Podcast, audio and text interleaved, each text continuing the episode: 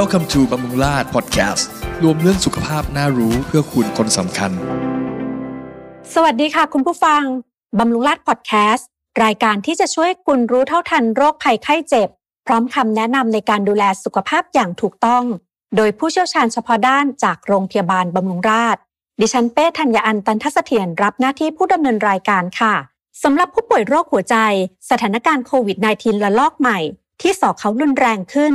จำนวนผู้ป่วยที่ยังไม่มีทีท่าจะลดลง รวมถึงการปรากฏขึ้นของสายพันธุ์ใหม่ และปัญหาการเข้าถึงวัคซีน คงสร้างความกังวลใจให้อยู่ไม่น้อย หากคุณเป็นหนึ่งในกลุ่มผู้ป่วยโรคหัวใจ หรือต้องดูแลผู้ป่วยโรคหัวใจที่บ้าน และกำลังลังเลถึงผลกระทบของการฉีด หรือไม่ฉีดวัคซีนโควิด -19 ลองมาฟังข้อแนะนำจากแขกรับเชิญของเราในวันนี้ไปพร้อม ๆ กันค่ะ ท่านเป็นผู้ชำนาญการจากสถาบัน โรคหัวใจ โรงพยาบาลบำรุงราษฎร์ ที่จะมาให้ข้อเท็จจริง และคลายกังวลเรื่องการฉีดวัคซีนโควิด -19 ในกลุ่มผู้ป่วยโรคหัวใจให้กับคุณผู้ฟังค่ะ ขอต้อนรับนายแพทย์อชิรวิน จิรกมลชัยศิริ แพทย์ผู้ชำนาญการจากสถาบันโรคหัวใจ โรงพยาบาลบำรุงราษฎร์สู่บำรุงราษฎร์พอดแคสต์สวัสดีค่ะคุณหมอ สวัสดีครับ สวัสดีคุณเป้นะครับ แล้วก็สวัสดีผู้ฟังทุกท่านนะครับ ก่อนอื่นนะคะ ต้องขอเริ่มคำถามแรกเลยนะคะ เรื่องเกี่ยวกับความเสี่ยงค่ะคุณหมอ คุณผู้ฟังที่มีโรคประจำตัวเป็นโรคหัวใจ จะมีความเสี่ยงในการติดเชื้อโควิด -19 รวมถึงมีอัตราการเสียชีวิตจากโควิด มากกว่าคนทั่ว ๆ ไปหรือเปล่าคะครับก็เป็นตัวเลขแล้วก็สถิติที่ยืนยันมาแล้วนะครับ ก็คือเราอยู่กับโควิด มาจนถึงวันนี้เกือบ 2 ปีแล้ว เมื่อคุณมีการติดเชื้อโควิดถ้าเกิดว่าคุณมีเจ็ดโรคร่วมกลุ่มนี้ นอกจากการเป็นผู้ป่วยสูงอายุแล้วเนี่ย การมีเจ็ดโรคร่วม ซึ่งโรคหัวใจแล้วก็หลอดเลือดเนี่ยก็คืออยู่ในนั้น แม้กระทั่งคนที่เป็นโรคความดันโลหิตสูง ก็จะถูกนับรวมอยู่ในกลุ่มนี้ด้วย ถ้าเกิดว่ามีเจ็ดโรคร่วมดังที่ผมกล่าวก็คือโรคทางเดินหายใจเรื้อรัง มีโรคไตวายเรื้อรัง มีโรคหลอดเลือดสมอง โรคอ้วน โรคมะเร็ง แล้วก็โรคเบาหวาน รวมถึงสุดท้ายก็คือกลุ่มผู้ป่วยโรคหัวใจเนี่ยถ้าเกิดว่าติดโควิดขึ้นมา มีโอกาสที่จะเป็นโรครุนแรง หรือว่ามีโอกาสเสียชีวิตมากกว่าผู้ป่วยทั่ว ๆ ไปแน่นอนนะครับ ก็เป็นความเป็นห่วงจากเราว่าสำหรับผู้ป่วยกลุ่มนี้จำเป็นที่จะต้องมีการดูแลรักษาการป้องกันรวมถึงการเข้าถึงวัคซีนที่เร็วกว่าประชากรกลุ่มอื่นครับค่ะ อย่างนี้ฉีดหรือว่าไม่ฉีดวัคซีนโควิด -19 ในกลุ่มของผู้ป่วยโรคหัวใจ จะมีข้อดีแล้วก็ข้อเสียต่างกันยังไงคะคุณหมอ ข้อดีนะครับ จริง ๆ ตอบง่ายมากเลยคำถามนี้คือฉีดครับจะตัวไหนก่อนก็แล้วแต่อย่างน้อยการมีเกราะป้องกันการมี ต้นทุนในการป้องกันจริง ๆ เมื่อมีการติดเชื้อขึ้นมา อย่างที่คุณเป้กล่าวออกไปเมื่อเมื่อตอนเริ่มพอดแคสต์ครับ สถานการณ์ยังไม่ค่อยดีนัก ไม่สู้ดีนัก นี่เราคุยกันวันที่สามสิงหา ตัวเลขผู้ติดเชื้อยังสูงขึ้นตลอด แล้วก็ณปัจจุบันบอกไม่ได้จริง ๆ ว่าเมื่อไหร่เราเราจะเป็นคนที่โชคร้ายหรือว่าติดเชื้อฉะนั้นการมีต้นทุนการมีภูมิต้านทาน เพื่อที่จะรับมือเมื่อเราเจอการติดเชื้อจริงๆเนี่ยยังจำเป็นนะฮะ ถามว่าฉีดหรือไม่ฉีดฉีดแน่นอนนะครับ ข้อดีก็คืออย่างที่บอกไปแล้วว่า เราจะมีต้นทุนอยู่ประมาณหนึ่งวัคซีนทุกตัวที่มีอยู่ในโลกแล้วก็ในประเทศไทยตอนนี้ ถึงมันจะไม่ได้ยืนยันว่าจะป้องกันการติดเชื้อได้ แต่ลดความรุนแรงของการติดเชื้อ ลดโอกาสการเข้าป่วยถึงขั้นเข้านอน ICU หรือว่าลดโอกาสการเสียชีวิตได้แน่นอนนะครับสถานการณ์ของวัคซีนเนี่ย ผมเข้าใจผู้ฟังว่าบางบางครั้งเราอาจจะมีไม่ได้เลือกอย่างที่เราอยากได้ แต่ด้วยสถานการณ์ตอนนี้ ยังจำเป็นที่ว่าคำแนะนำยังต้องเป็นแบบนี้ว่าฉีดดีกว่าไม่ฉีดนะฮะข้อเสียก็คือถ้าฉีดอาจจะนำมาซึ่งอาการไม่พึงประสงค์บางอย่างนะครับ ที่เจอได้บ่อยหรือเจอไม่ได้บ่อยแต่บอกได้เลยว่าทุกวัคซีน ไม่ใช่เฉพาะโควิด -19 วัคซีนนะครับ วัคซีนชนิดอื่นเราก็เจอผลข้างเคียงไม่พึงประสงค์จากการฉีดวัคซีนเช่นเดียวกัน แล้วก็อัตราการเกิดไม่ได้ต่างกันแม้กระทั่งเป็นโควิด -19 วัคซีนชนิดใหม่ๆ ครับผม ค่ะ ความกังวลแรก ๆ ของผู้ที่มีโรคประจำตัวโดยเฉพาะโรคหัวใจนะคะ ที่ทำให้หลายคนลังเล แล้วก็ไม่กล้าไปฉีดวัคซีนก็คือกลัวว่าเมื่อฉีดวัคซีนแล้วเนี่ยจะเกิดอาการข้างเคียงรุนแรง จนอาจจะทำให้มีอันตรายถึงชีวิต เรื่องนี้เนี่ยถือว่าเป็นความเชื่อที่คลาดเคลื่อนจากข้อเท็จจริงหรือเปล่าคะคุณหมอ แล้วก็คุณหมอมีข้อแนะนำอย่างไร เพื่อที่จะเสริมความเชื่อมั่นให้กับกลุ่มผู้ป่วยโรคหัวใจ ในการฉีดวัคซีนบ้างค่ะอ่าครับ จริงๆเรานำเสนอข้อเท็จจริงตลอดเนาะในฐานะบำรุงราษฎร์ผมย้ำอีกทีครับ เวลาเราตอบคนไข้ผู้ฟังหรือคนไข้หรือครอบครัวของผู้ฟังเองเนี่ยมีสิทธิ์ที่จะเลือกวัคซีน ที่จะฉีดหรือไม่ฉีดหรือเลือกยี่ห้อได้ ถ้าเมื่อเมื่อถึงเวลาที่เราจะเลือกเออยี่ห้อของวัคซีนได้ เพียงแต่ว่าขอทำความเข้าใจตรงนี้ด้วยข้อเท็จจริงเลยว่า เรามีการมอนิเตอร์ผลข้างเคียงไม่พึงประสงค์ที่เกิดขึ้นจากวัคซีนทุกชนิดในโลกรวมถึงโควิด -19 วัคซีนด้วย อัตราการเกิดผลข้างเคียงไม่พึงประสงค์ที่ถึงขั้นอันตรายเนี่ย เราเจอได้ทุกๆ วัคซีนในทุกๆ แพลตฟอร์มอยู่แล้ว อย่างเช่น ถ้าเกิดว่าผู้ฟังอาจจะได้ยินข่าวของ Johnson and Johnson กับแอสตราเซเนกาที่เป็น viral vector platform เนี่ยเราก็จะมีความกังวลเรื่องลิ่มเลือดอ่าถ้าเป็นซีโนแวคกลุ่มเชื้อตายที่เราใช้เนี่ยก็น่าจะได้ยินข่าวในประเทศไทยที่บอกว่ามีอาการคล้ายอัมพฤกษ์อัมพาตแต่ว่าสามารถหายได้เอง รวมถึง mRNA ที่ทุกคนพูดถึงไม่ว่าจะเป็นไฟเซอร์หรือว่าโมเดอร์นาก็จะมีผลข้างเคียงที่เกิดจากวัคซีน ตัวของโมเดอร์นากับไฟเซอร์เนี่ยคือเยื่อหุ้มหัวใจกับกล้ามเนื้อหัวใจอักเสบอัตราการเกิดทั้งหมดสรุปเป็นตัวเลขกลมๆ ให้จำได้ง่าย ๆ เลยคือหนึ่งต่อหนึ่งแสนโดสของวัคซีนที่ฉีดไปนะครับ ซึ่งตัวเลขน้อยมากครับ รวมถึงเมื่อเราเทียบกับวัคซีนชนิดอื่นที่เราใช้มาตลอดชีวิตของเราไม่ว่าจะเป็นไข้หวัดใหญ่หัดเยอรมัน ป้องกันหัด เราก็มีตัวเลขในลักษณะแบบเดียวกันนี้ว่ามีโอกาสเกิดผลข้างเคียงที่รุนแรงที่เราไม่พึงประสงค์ประมาณหนึ่งในแสนหรือว่าหนึ่งในล้านเช่นเดียวกัน แต่ว่าผมอยากให้เราดูว่าเวลาเรารับยาหรือวัคซีนใด ๆ เข้ามานะครับ ผู้ฟังจะต้องชั่งน้ำหนักสองฝั่งก็คือ เออเราเสี่ยงกับอะไร เมื่อสักครู่ผมพูดไปแล้วว่าเราเสี่ยงกับผลข้างเคียงประมาณหนึ่งในแสนเราอาจจะเป็นผู้โชคร้ายหนึ่งในแสนนั้น แต่ผมบอกอย่างนี้ฮะอ่าถ้าเกิดคุณไม่มีเกราะป้องกันใด ๆ เลย อนนี้อัตราการเสียชีวิตจากโควิด -19 ก็คือประมาณหนึ่งในห้าสิบก็คือประมาณสองเปอร์เซ็นคือ ในทุกๆหนึ่งร้อยเคสที่มีการติดเชื้อเนี่ย เราจะเสียคนไข้ไปสองคนมีเป็นตัวเลขง่ายๆหนึ่งต่อห้าสิบแล้วก็ทุกๆหนึ่งร้อยเคสที่มีการติดเชื้อห้าคนจะเข้าไปนอนไอซียูก็คือประมาณหนึ่งในยี่สิบตัวเลขสองเปอร์เซ็นต์กับห้าเปอร์เซ็นต์นะครับ สูงกว่าตัวเลขหนึ่งในแสน เยอะมาก เยอะมากๆครับ แล้วก็ผมคิดว่า ด้วยด้วยสถานการณ์ที่การระบาดยังควบคุมไม่ได้ แล้วก็ข้อมูลที่ทุกองค์กร ไม่ว่าจะเป็นองค์กรอนามัยโลก CDC ของประเทศสหรัฐอเมริกา หรือว่า EMA ของประเทศยุโรปทุกคนก็ยังมอนิเตอร์ผลข้างเคียงที่เกิดขึ้นจากวัคซีนโควิด -19 อยู่นะตอนนี้ผลประโยชน์ที่ได้จากวัคซีนยังมีมากมายมหาศาลเมื่อเทียบกับความเสี่ยงที่เราจะเข้าไปฉีดวัคซีน และถ้าพูดถึงค่ะ ถ้าเกิดว่ามีผลข้างเคียงจากการฉีดวัคซีน หรือว่ามีอาการแพ้ ในผู้ป่วยโรคหัวใจเนี่ยค่ะ จะมีอาการที่รุนแรงมากกว่าคนทั่วไปหรือเปล่าคะคุณหมอ ไม่ครับผลข้างเคียงที่เกิดขึ้นนะครับ ไม่ได้มีปัจจัยใด ๆ ไม่เหมือนการติดเชื้อโควิด -19 นอกเจ็ดโรคร่วมเนี่ยเมื่อมีการติดเชื้อมีโอกาสเป็นรุนแรง แต่ว่าผลข้างเคียงที่เกิดขึ้นจากวัคซีนทุกแพลตฟอร์มนะครับ ไม่ว่าคุณจะมีโรคประจำตัวใด ๆ ก็แล้ว แต่ไม่พบว่ามีความสัมพันธ์ว่า ผู้ที่รับการฉีดวัคซีนและมีโรคประจำตัว จะมีโอกาสเกิดผลข้างเคียงที่บ่อยกว่า หรือเป็นรุนแรงกว่าครับผม ค่ะนอกจากนี้ค่ะยังมีอาการข้างเคียงจากวัคซีนรูปแบบหนึ่งที่คุณผู้ฟังอาจจะเคยได้ยินกันมานะคะ ก็คืออาการลิ่มเลือดอุดตัน บางคนก็สงสัยนะคะว่าควรที่จะต้องมีการทานยาสลายลิ่มเลือดก่อนฉีดวัคซีนหรือเปล่า และเคสแบบนี้เนี่ยเกิดบ่อยแค่ไหน รวมถึงมีวิธีการในการป้องกันยังไงบ้างคุณหมอมีข้อแนะนำยังไงบ้างคะสำหรับลิ่มเลือดอุดตันของวัคซีนรูปแบบหนึ่งผมตอบลงลงที่ยี่ห้อกับรายละเอียดเลยก็ได้ครับ Johnson and Johnson กับแอสตราเซเนกาเนาะ อย่างที่ผมบอกไปเมื่อข้างต้นนะฮะโอกาสการเกิดประมาณหนึ่งในแสนเป็นตัวเลขกลมๆง่าย ๆ การเกิดริ่มเลือดอุดตันจากวัคซีน ผมใช้คำว่า เป็นการเกิดริ่มเลือดอุดตันชนิดพิเศษ เพราะฉะนั้นมันไม่ใช่กลไกปกติตามการเกิดริ่มเลือดอุดตัน ไม่ว่าจะเป็น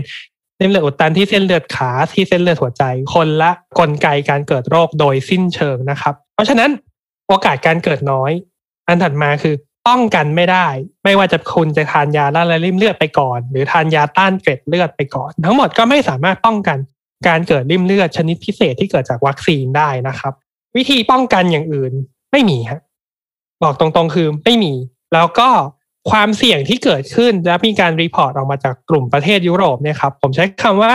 กลุ่มประเทศที่มีเชื้อชาติยุโรปหรือชาวผิวขาวเนี่ยมีโอกาสการเกิดลิ่มเลือดง่ายกว่า เชื้อชาติเอเชียแบบประเทศไทยหรือประเทศเกาหลีใต้อยู่แล้ว ตัวเลขในฝรั่งก็เลยจะค่อนข้างสูงมากกว่าคนไทยนะตอนนี้ในประเทศไทยที่เริ่มมีการฉีดแอสตราเซเนกาเป็นหลักล้านไปแล้วเนี่ย เรายังพบการเกิดริ่มเลือดชนิดพิเศษเนี่ยประมาณไม่ถึงหลักสิบโดยตัวเลขที่ผมมีในมือตอนนี้นะฮะแล้วก็ยังไม่มีผู้เสียชีวิตจากผลข้างเคียงที่เกิดจากริ่มเลือดอุดตันชนิดพิเศษนี้แม้แต่คนเดียวนะครับในประเทศไทยครับ ค่ะ คุณหมอคะ อาจจะมีบางท่านอาจจะสงสัยนะคะว่าเรื่องของการเตรียมตัวหรือว่าแม้แต่การทานอาหารเสริม เช่น น้ำมันปลา จะสามารถช่วยได้ไหมคะ ก่อนที่เราจะมีการฉีดวัคซีนนะคะไม่ว่าจะเป็นผู้ป่วยที่เป็นโรคหัวใจหรือว่าคนธรรมดาบุคคลทั่วๆไป คืออาจจะเคยได้ยินมาหรือว่ามีความเชื่อกันมาก่อนนะคะโอเคถ้าโฟกัสเฉพาะริมเลือดอุดตันอย่างที่กล่าวไปเมื่อสักครู่นะครับ ไม่ว่าคุณจะทานยาแบบไหนไปก็แล้วแต่มันป้องกันไม่ได้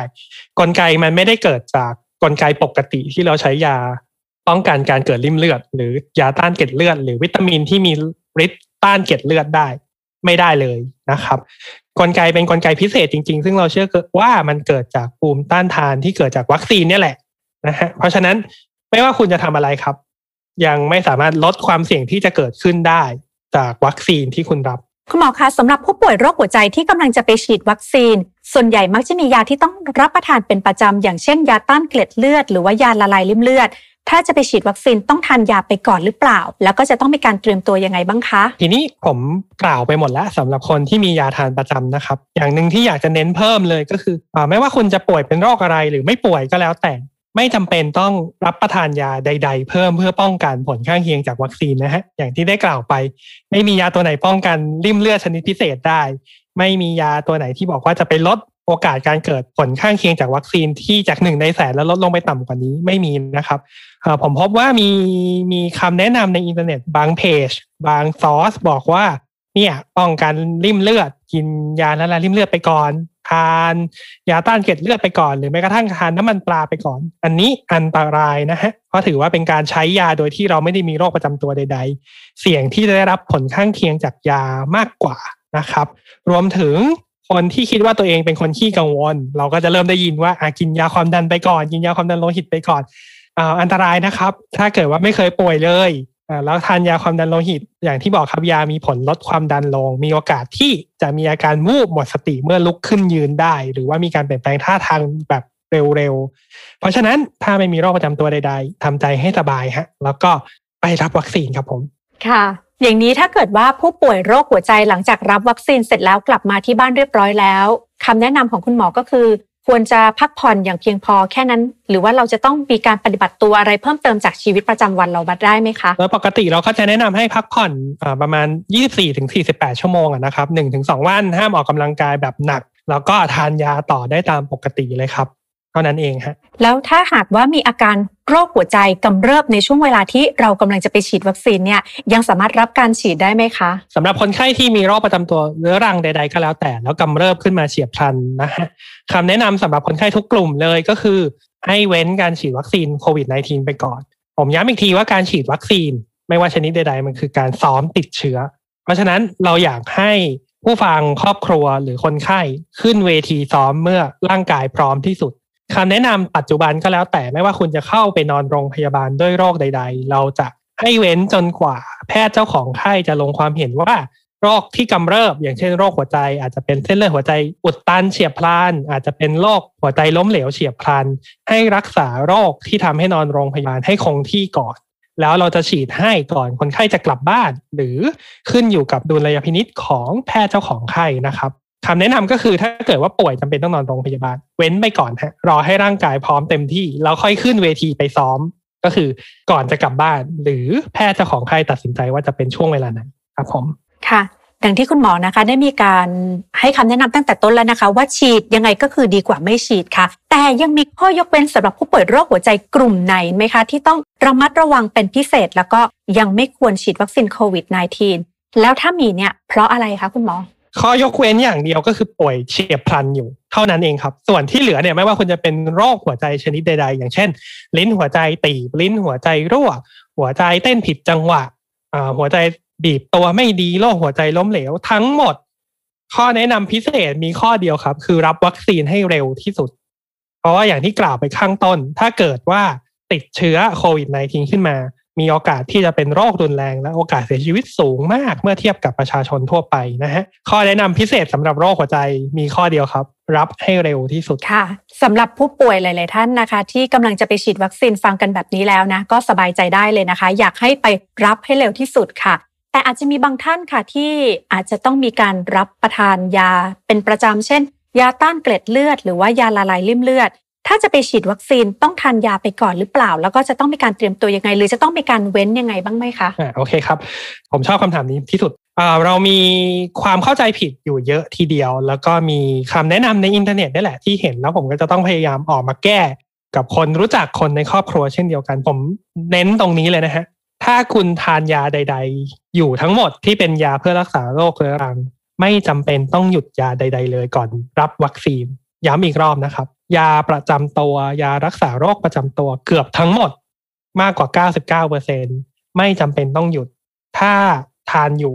ให้บอกหมอที่เป็นคุณหมอที่รักษาอยู่ประจำคุณหมอเจ้าของไข้ว่าจะรับวัคซีนโควิดแล้วนะสำหรับโรคหัวใจเนี่ยไม่มีตัวไหนห้ามเลย อาจจะมีสำหรับคนไข้ที่เป็นโรคภูมิคุ้มกัน หรือคนไข้ที่เป็นโรคมะเร็งแล้วได้เคมีบำบัดบางชนิด ที่จำเป็นจะต้องมีมีการกำหนดช่วงเวลาในการรับวัคซีนให้เหมาะสมเท่านั้นเอง แต่ไม่มีข้อห้ามเลยครับยาต้านเกล็ดเลือดไม่จำเป็นต้องหยุดก่อนเลย ถ้าเกิดว่าทานอยู่แล้วทานได้ตามปกติ ยาละลายริ่มเลือด หรือว่ายาวาฟาริน หรือว่ายากลุ่ม ยาละลายริ่มเลือดกลุ่มใหม่ๆ ก็ไม่จำเป็นต้องหยุดครับสำหรับวาฟารินเนี่ยถ้าเกิดว่าฉีดที่โรงพยาบาลที่รับยาอยู่ประจำอันนี้ไม่มีข้อเป็นห่วง เพราะว่าเราก็จะดูว่าค่าการแข็งตัวของเลือด หรือว่า INR เนี่ยอยู่ในช่วงที่สามารถฉีดได้หรือไม่ แต่ถ้าเกิดว่าได้ไปฉีดที่โรงพยาบาลที่ไม่ได้มีผลเลือด แนะนำว่าควรเอาผลเลือดไปแสดงให้เขาดูด้วยนะครับ ถามว่าทำไมทำไมคือไม่ได้มีข้อห้าม เพียงแต่ว่าเนื่องจากเราทานยาละลายริ่มเลือดอยู่ เวลาเราฉีดเข้าไปที่กล้าม เวลาเราฉีดวัคซีนโควิดเราฉีดที่กล้ามเนื้อโอกาสที่มันจะมีรอยช้ำรอยห่อเลือด อาจจะสูงกว่าคนอื่น เราก็จะเปลี่ยนเป็นเข็มเบอร์เล็กให้ แล้วก็ฉีดแล้วก็กดนานกว่าปกติ เท่านั้นเองฮะ ซึ่งที่บำรุงราชเราเนี่ยเราใช้เข็มเล็กเท่า ๆกันหมดอยู่แล้ว คือเล็กที่สุดเท่าที่จะฉีดได้อยู่แล้ว เพราะฉะนั้นสำหรับคนไข้ที่บำรุงราชไม่มีความจำเป็นต้องเป็นห่วงอ่าแล้วก็คนที่ทานยาและลายริ่มเลือดเจเนเรชันใหม่ๆ ที่ไม่ใช่วาฟารินไม่ต้องหยุดเช่นเดียวกันครับ แล้วก็เราไม่ได้มอนิเตอร์การแข็งตัวของเลือดด้วยค่า INR อยู่แล้ว เพราะฉะนั้นไม่ต้องห่วงไม่ต้องหยุดยาไปฉีดวัคซีนครับผม ก็อยากให้คุณหมอนะคะ ให้ข้อแนะนำเพิ่มเติมแก่คุณผู้ฟังในกลุ่มผู้ป่วยโรคหัวใจที่อาจจะกำลังลังเลอยู่นะคะ หรือว่าตัดสินใจไม่ได้ว่าจะไปฉีดวัคซีนโควิด -19 หรือเปล่า อีกครั้งหนึ่งเน้นย้ำกันอีกครั้งหนึ่งได้เลยค่ะคุณหมอ ก็ผมย้ำตรงนี้เลยฮะเออเป็นโรคหัวใจแล้ว เมื่อติดโควิด โอกาสเสียชีวิตสูงมาก โอกาสเป็นโรครุนแรงสูงมาก ถ้าคุณได้คิววัคซีนอของขอร้องและขอยืนยันว่าอย่าลังเลครับ เราเห็นความสูญเสียเกิดขึ้นทุกวัน เราไม่อยากให้ความสูญเสียนั้นเกิดกับผู้ฟังหรือว่าครอบครัว หรือว่าคนใกล้ตัวของเรา หรือแม้กระทั่งตัวผมเอง หรือตัวคุณเป้เอง การรับวัคซีนอย่างน้อยทำให้เรามีต้นทุนที่จะต่อสู้กับโควิด เมื่อถึงเวลาที่มันมีการติดเชื้อจริง ๆ หรือเมื่อถึงเวลาที่โชคร้าย อย่างน้อยมีสักสิบหรือยี่สิบยังดีกว่ามีศูนย์เลยนะฮะกลุ่มที่ยังไม่ได้นัด ก็แนะนำว่าให้ติดตามข่าวสารจากทั้งบำรุงราษฎรวมถึงจากภาครัฐว่าเราจะมีวัคซีนนำเข้ามาจากช่องทางไหนหรือได้รับมาจากภาครัฐเพิ่มขึ้นตรงไหนนะครับ ค่ะ นอกจากนี้ค่ะคุณหมอคะแล้วถ้าเกิดว่ากลุ่มของผู้ที่จะฉีดวัคซีนค่ะ โดยเฉพาะอย่างยิ่งบางท่านมีผู้สูงอายุอายุเยอะมากๆเลยอยู่ที่บ้านอย่างเงี้ยค่ะ บางคนก็อาจจะกังวลนะคะ ท่านอาจจะไม่ได้เป็นโรคหัวใจ แต่ว่าลูกๆหลานๆก็อาจจะกังวลว่าอุ๊ย คุณตาคุณยายหรือว่าคุณทวดอย่างเงี้ยค่ะ คือยังสามารถรับวัคซีนได้อยู่หรือเปล่าคะถึงแม้ว่าอายุ 90 อัพหรือว่าบางท่านอาจจะเกือบร้อยแล้วอะไรเงี้ยค่ะโอเคสำหรับผู้สูงอายุนะครับ ผู้สูงอายุเป็นนอกจากปัจจัยเสี่ยงเจ็ดโรคร่วมสำหรับผู้สูงอายุ ถ้าติดเชื้อก็เช่นเดียวกันเป็นกลุ่มที่จะมีอาการรุนแรงกับเสียชีวิตได้สูงกว่า ผมใช้สถิติที่บำรุงราชแล้วกันเราฉีดที่หนึ่งร้อยขวบ มากกว่า100ขวบ เราก็ฉีดมาแล้วเราฉีดไปหลายท่านเลยทีเดียวนะครับ ก็ไม่ได้มีปัญหาอะไร รวมถึงวัคซีนโควิด -19 ที่เราดูสถิติในโลกนะครับอายุมากสุดที่ฉีดคือประมาณ112ปีนะฮะก็ฉีดได้ครับ เพราะฉะนั้นไม่ต้องกังวลครับผมหลายๆท่านจะได้สบายใจนะคะ ในการที่จะดูแลผู้สูงอายุที่บ้านนะคะ แล้วก็รวมถึงบุคคลที่เรารักด้วยนะคะ อีกหนึ่งคำถามสุดท้ายค่ะ บางคนพอปกติไม่ได้เป็นโรคอะไรเลยค่ะ แต่พอกำลังจะไปฉีดปุ๊บความดันขึ้นสูงและสูงมากๆด้วย จังหวะนั้นเนี่ยเราควรที่จะทํำยังไงหรือว่าฉีดได้ไหมคะคุณหมอหรือว่ามีความดันเท่าไหร่ที่ยังไงก็แล้วแต่วันนั้นต้องกลับบ้านไปพักก่อน หรือจะต้องยังไงบ้างคะคุณหมอโอเคครับเราราชวิทยาลัยอายุรแพทย์รวมถึงสมาคมแพทย์โรคหัวใจเพิ่งเปลี่ยนแนวทางปฏิบัติใหม่เมื่อสักประมาณสอง สองอาทิตย์หรืออาทิตย์ที่ผ่านมานะครับ เราไม่จำเป็นต้องวัดความดันโลหิตละถ้าไม่มีอาการใด ๆ ของอาการโลหิตความดันโลหิตสูงแบบร้ายแรง อาการเหล่านั้นก็คือ เวียนศีรษะหน้ามืดการมองเห็นผิดปกติ หรือมีหัวใจล้มเหลว พวกเนี้ยถ้าไม่มีอาการใด ๆ เลย อาการปกติตื่นเช้ามาไปถึงวัดความดันไม่ว่าจะตื่นเต้นหรืออะไรก็แล้วแต่อ่าไม่มีค่าความดันที่สูงเกินกว่าที่จะให้วัคซีนได้ครับ เพราะว่าเอาจริง ๆ เนี่ย ประเทศไทยพอเราเริ่มฉีดวัคซีนเนี่ยเราเห็นเลยว่าโอ้คนที่ไปแล้วความดันสูงที่ที่ฉีดวัคซีนมีปริมาณพอสมควรทีเดียว แล้วก็หลาย ๆ ท่านอุตส่าห์ไปถึงและอุตส่าห์ได้คิวแล้วเนี่ย ไม่มีอาการอะไรเลยปรากฏว่าถูก cancel ถูกเลื่อน ซึ่งมันก็น่าเสียดายสำหรับคนไข้กลุ่มนี้นะฮะที่บำรุงราษฎร์เราเปลี่ยนวิธีการแล้วตามราชวิทยาลัยอายุรแพทย์รวมถึงสมาคมแพทย์โรคหัวใจอย่างที่กล่าวไป เพราะฉะนั้นถ้าไม่มีอาการใด ๆ เลย ใช้คำว่าไม่จำเป็นต้องสนใจค่าความดันโลหิตเลยฮะสามารถฉีดวัคซีนได้ แล้วก็กลับบ้านไปดูอาการได้ครับ ส่วนใหญ่คนไข้ที่มาความดันโลหิตสูงที่โรงพยาบาลพอฉีดวัคซีนแล้วกลับไปบ้านความดันก็ค่อยๆลงกลับมาเองครับพอพ้นความตื่นเต้นไปแล้ว พอพ้นความกังวลไปแล้วเนี่ยก็ความดันก็ลงกลับมาได้ค่ะ ก็เรียกได้ว่าน่าจะได้ความมั่นใจด้วยข้อเท็จจริงจากคุณหมอไปพร้อม ๆ กันพอสมควรแล้วนะคะ กับการฉีดวัคซีนโควิด -19 ในกลุ่มผู้ป่วยโรคหัวใจ ย้ำกันอีกครั้งค่ะว่า การฉีดวัคซีนเป็นการผ่อนหนักให้เป็นเบา ลดความรุนแรงของเชื้อ และไม่ใช่การป้องกันการติดเชื้อแบบร้อยเปอร์เซ็นต์ดังนั้นกลุ่มผู้ป่วยโรคหัวใจ ซึ่งถือว่าอยู่ในกลุ่มที่มีความจะเป็นเร่งด่วน ควรได้รับวัคซีนมากกว่าคนทั่วๆไปค่ะ แนะนำให้ฉีดไว้ก่อน เหมาะสมที่สุด และปลอดภัยกับชีวิตมากกว่า วันนี้ต้องขอขอบคุณคุณหมออาชิลวิน จิระกมลชัยศิริ แพทย์ผู้ชำนาญการจากสถาบันโรคหัวใจ โรงพยาบาลบำรุงราษฎร์ ที่มาช่วยไขข้อข้องใจ และคลายความกังวลเกี่ยวกับเรื่องวัคซีนให้กับคุณผู้ฟังทุกท่านนะคะ หมดเวลาของบำรุงราษฎร์พอดแคสต์แล้ว คุณผู้ฟังสามารถฟังย้อนหลังได้ทุก EP ผ่านทาง YouTube, SoundCloud, Spotify, Google Podcast และ Apple Podcast ชอบเนื้อหาตอนไหน ช่วยกดไลค์กดแชร์ หรือกด Subscribe และ Notification แจ้งเตือนด้วยนะคะ จะได้ไม่พลาดความน่าสนใจจากเรา ส่วนคุณผู้ฟังที่มีข้อสงสัยสามารถสอบถามได้ในคอมเมนต์หรือส่งคำถามมาที่บำรุงราษ YouTube ได้ค่ะ EP หน้าเราจะไปพูดคุยในเรื่องอะไรนั้น ติดตามกันได้ที่นี่เหมือนเคยสำหรับวันนี้ ดิฉันและคุณหมอขอลาทุกท่านไปก่อน สวัสดีค่ะ สวัสดีครับสวัสดีคุณเป้ขอบคุณนะครับ สวัสดีคุณผู้ฟังนะครับ ขอให้สุขภาพแข็งแรงทุกท่านครับ